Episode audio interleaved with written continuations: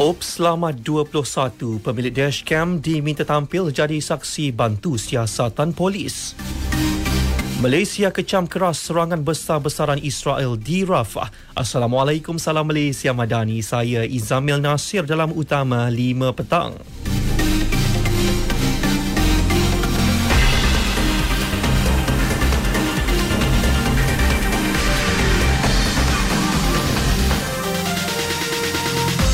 Dimulakan dengan keadaan aliran trafik di beberapa lebuh raya utama. Laporannya bersama Atikah Makhtar.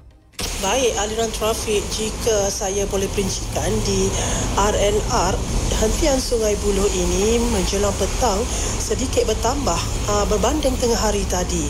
Mungkin ada yang memilih untuk mula bertolak agak lewat bagi mengelakkan kesesakan luar biasa. Namun melalui pemerhatian Info Plus, Smart Lane dari Sungai Petani ke Bertam juga telah diaktifkan. Trafik juga mula perlahan dari Bukit Tambun ke Bandar Kasia, Bukit Merah ke Taiping dan Cakak Jering ke Bukit Berapit.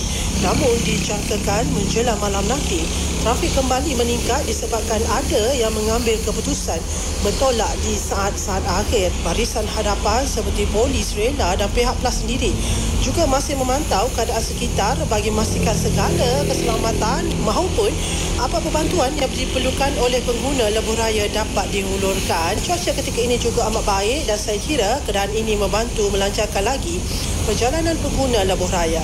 Saya kira setakat ini saja perkembangan yang dapat saya kongsikan dari hentiran rehat Cecantas Sungai Buloh. Kita kembali kepada uh, rakan setugas di Radio RTM. Baik, terima kasih. Dalam pada itu, polis mempelawa pemilik kamera papan pemuka atau dashcam agar tampil menjadi saksi untuk setiap kes kemalangan atau samsing jalan raya. Ia bagi membantu kelancaran ops selama 21 bersempena Tahun Baharu Cina Ketua Polis Daerah Kemaman Superintendent Hanyan Ramlan berkata, kerjasama tersebut akan memudahkan siasatan pihak polis iaitu terhadap setiap laporan kemalangan yang diterima sepanjang pelaksanaan operasi tersebut. Terdahulu, beliau memaklumkan pihaknya menahan seorang lelaki tempatan yang memandu secara berbahaya di jambatan berdekatan Taman Alam Perdana Jalan Air Putih di Cukai pada 12.30 hari tadi. Insiden itu yang tular menerusi sebuah rakaman video dashcam telah membantu siasatan polis mendapatkan waktu kejadian yang tepat. Orang ramai perlu sentiasa berhati-hati ketika melakukan aktiviti di air serta peka dengan sebarang perubahan cuaca. Ia berikutan pelbagai kejadian boleh berlaku termasuk kepala air khususnya di Terengganu yang masih dalam tempoh monsun Timur Laut MTL. Ingatan itu disuarakan Ketua Sekretariat Jawatan Kuasa Pengurusan Bencana Negeri Lieutenant Colonel Pertahanan Awam Muhammad Rosman Abdullah kepada yang sukakan rekreasi cuba elakkan kawasan-kawasan air terjun ketika musim MTL lah khususnya ketika waktu hujan lebat. Kerana kita tidak dapat menjangkakan uh, kepala air yang turun. Kerana hujan berlaku di kawasan hulu. Antara tanda-tanda uh, kepala air akan berlaku akan berlaku air yang keruh lah. Dan dalam air yang keruh itu akan dibawa ranting-ranting kayu berserta daun-daun. Sekiranya terdapat tanda-tanda sebegitu cuba elakkanlah untuk bermandi-manda di kawasan air terjun Lieutenant Colonel Pertahanan Awam Muhammad Rosman Abdullah.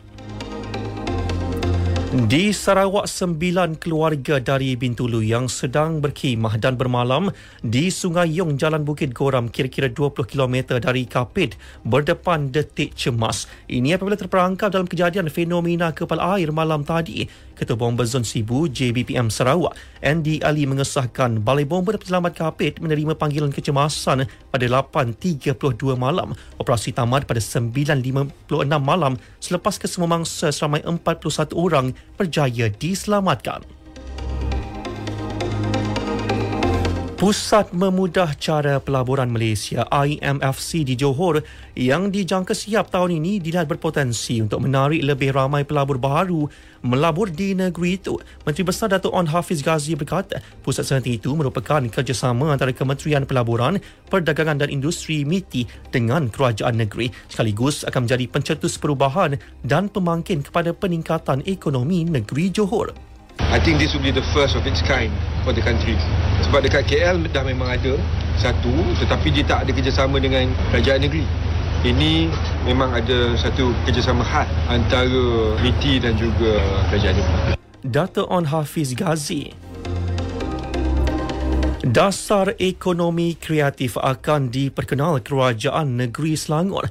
Ia bagi membangunkan usahawan dalam bidang berkenaan supaya mampu berdaya maju. Perkara itu dinyatakan Exco Belia Sukan dan Usahawan Selangor Najwan Halimi. Dalam masa terdekat mungkin selepas sambutan Aidilfitri nanti kita akan uh, laksanakan simposium ekonomi kreatif negeri Selangor uh, yang kita akan himpunkan pemegang-pemegang taruh ataupun pemain-pemain industri dalam seni kreatif ini untuk kita dengar feedback dan juga maklum balas daripada mereka. Uh, apa keperluan ataupun perkara-perkara yang sewajarnya menjadi keutamaan kerajaan negeri? Dan kita nak pastikan uh, mereka ini yang kita lihat berpotensi tidak ketinggalan. Najwan Halimi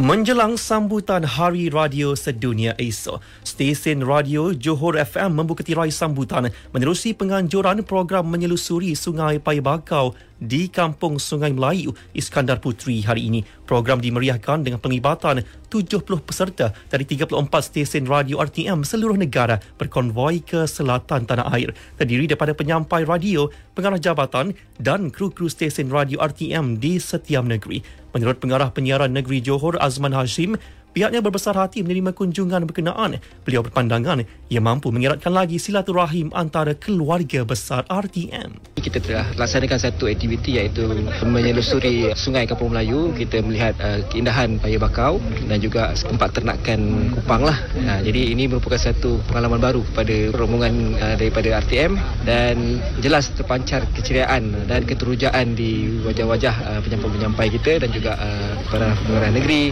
Ini merupakan satu pengalaman pengalaman barulah. Azman Hasim Terdahulu pengarah bahagian program radio Safu Zaman Yusof menyifatkan penganjuran inisiatif yang turut menerapkan elemen informatif itu jelas selari dengan tema Hari Radio iaitu seabad menyampai maklumat, menghibur dan mendidik di Kampung Sungai Melayu ni yang membawa kita supaya mencintai alam sekitar, mengenal payung bakau kita tetapi yang lebih penting kita melihat keindahan alam di sini yang mungkin jarang yang dapat sampai di sini dan datanglah ke sini di Kampung Sungai Melayu dan kita dapat melihat keindahan alam dan juga pelbagai panorama yang berada di sini. Saiful Zaman Yusof.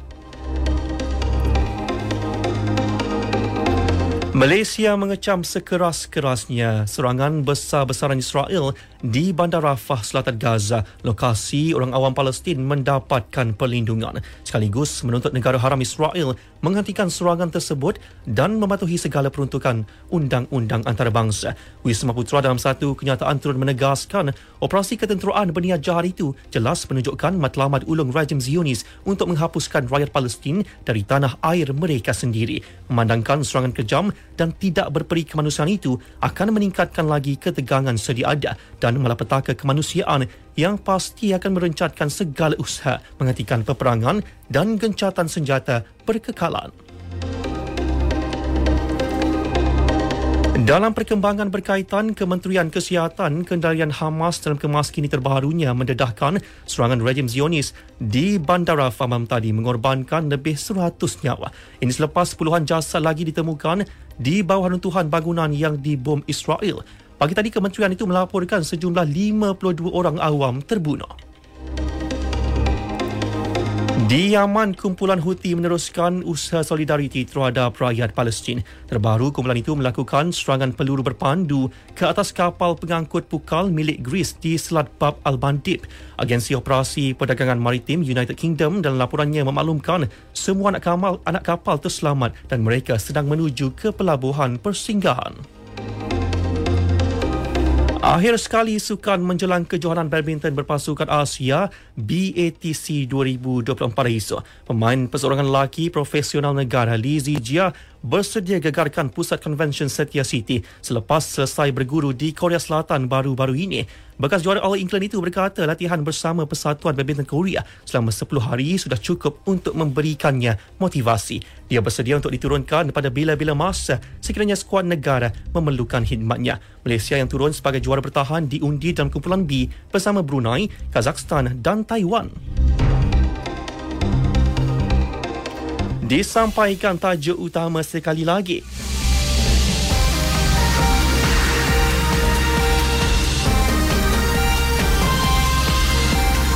Op selama 21 pemilik dashcam diminta tampil jadi saksi bantu siasatan polis.